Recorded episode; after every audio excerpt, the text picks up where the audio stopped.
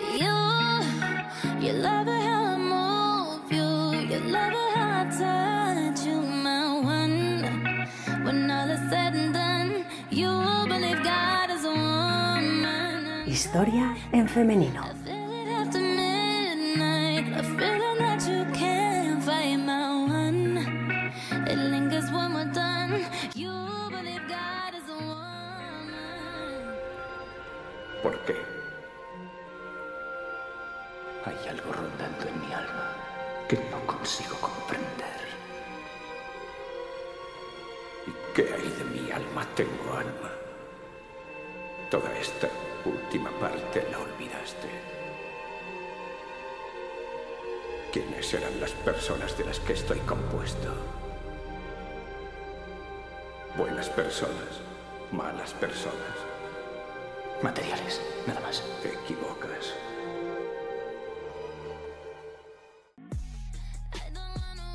Seguimos con las apasionantes biografías de Sandra Ferrer Valero.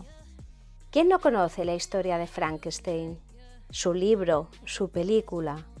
Ya sabéis, la historia de Frankenstein es una historia macabra en la que Víctor, un joven ávido de conocimientos científicos, se obsesiona por lograr el mayor reto posible en el mundo científico, dar vida a un cuerpo muerto. Sin duda, fue un libro que marcó una época. Pero ¿sabías que ese libro lo escribió una mujer? Mary Shelley. Hoy hablaremos de ella, de su historia personal. La muerte estuvo muy presente en la vida de Mary Wollstonecraft, conocida universalmente como Mary Shelley, la creadora de Frankenstein. Su madre, tres de sus hijos y su marido desaparecieron de su vida prematuramente. Mary Shelley nació en Somerstown, Londres, el 30 de agosto de 1797, en el seno de una familia de librepensadores. Su madre, Mary, era una escritora y filósofa defensora del feminismo. Su padre, William, también era filósofo, escritor y periodista. Pocos días después de nacer, Mary perdió a su madre, a la que veneraría a lo largo de su vida. Su padre se haría cargo a partir de ese momento de su educación y la de Fanny, hermanastra de Mary por parte de madre. A pesar de sus problemas económicos, William dio a su hija Mary una buena educación, excepcional incluso para su época. Durante un tiempo, su formación estuvo a cargo de una institutriz para posteriormente pasar una breve temporada en un internado. Convertida en una joven de 17 años, Mary se fijó en un seguidor político de su padre, Percy. Este era de origen aristocrático. Era un escritor de tendencias radicales que había renegado de su clase. No solo eso, cuando Mary inició su relación con Percy, este ya estaba casado. A pesar de eso, Mary siguió adelante con su romance, instalándose temporalmente en Francia. De vuelta a Inglaterra, el rechazo social fue absoluto y las desgracias se sucedieron. Mary, que estaba embarazada, perdió prematuramente a su hijo. Las deudas les ahogaban. Recibieron un fuerte rechazo por parte de su padre y tuvieron que sufrir la responsabilidad del suicidio de Harriet, la verdadera esposa de Percy. A pesar de todo ello, en 1816 contraían matrimonio.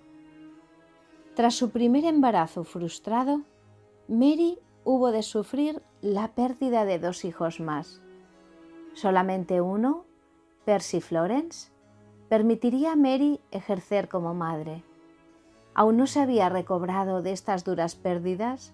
Poco tiempo después, en 1822, Percy se ahogaba en una violenta tormenta en la bahía de la Especia. ¿Cómo fue el nacimiento de Frankenstein? A pesar de ser una escritora prolija, Esta es sin duda la novela gótica que la encumbró eternamente. Publicada por primera vez el 1 de enero de 1818, en la introducción a la edición de 1831, Mary explicó cómo la idea de Frankenstein le sobrevino viviendo en Escocia, donde su padre le había enviado a vivir con la familia de otro radical, William Baxter. Los paisajes del entorno fueron los que hicieron a Mary imaginar su obra, pero fue unos años más tarde, en una villa cercana al lago de Ginebra, donde Mary dio forma definitiva a Frankenstein. En 1816, Mary, Percy, su hijo, y Claire Claremont, hija de la segunda mujer de su padre, viajaron hasta Ginebra, invitados por el poeta Lord Byron, quien vivió un romance con la hermanastra de Mary. El grupo de filósofos pasaba el tiempo paseando por los alrededores de la villa y navegando por el lago. En sus veladas leían historias de terror. Un día, Byron propuso que cada cual escribiera la suya propia. Mary escribió la suya a raíz de un sueño que había tenido. Nacía uno de los mitos del terror más conocidos de todos los tiempos.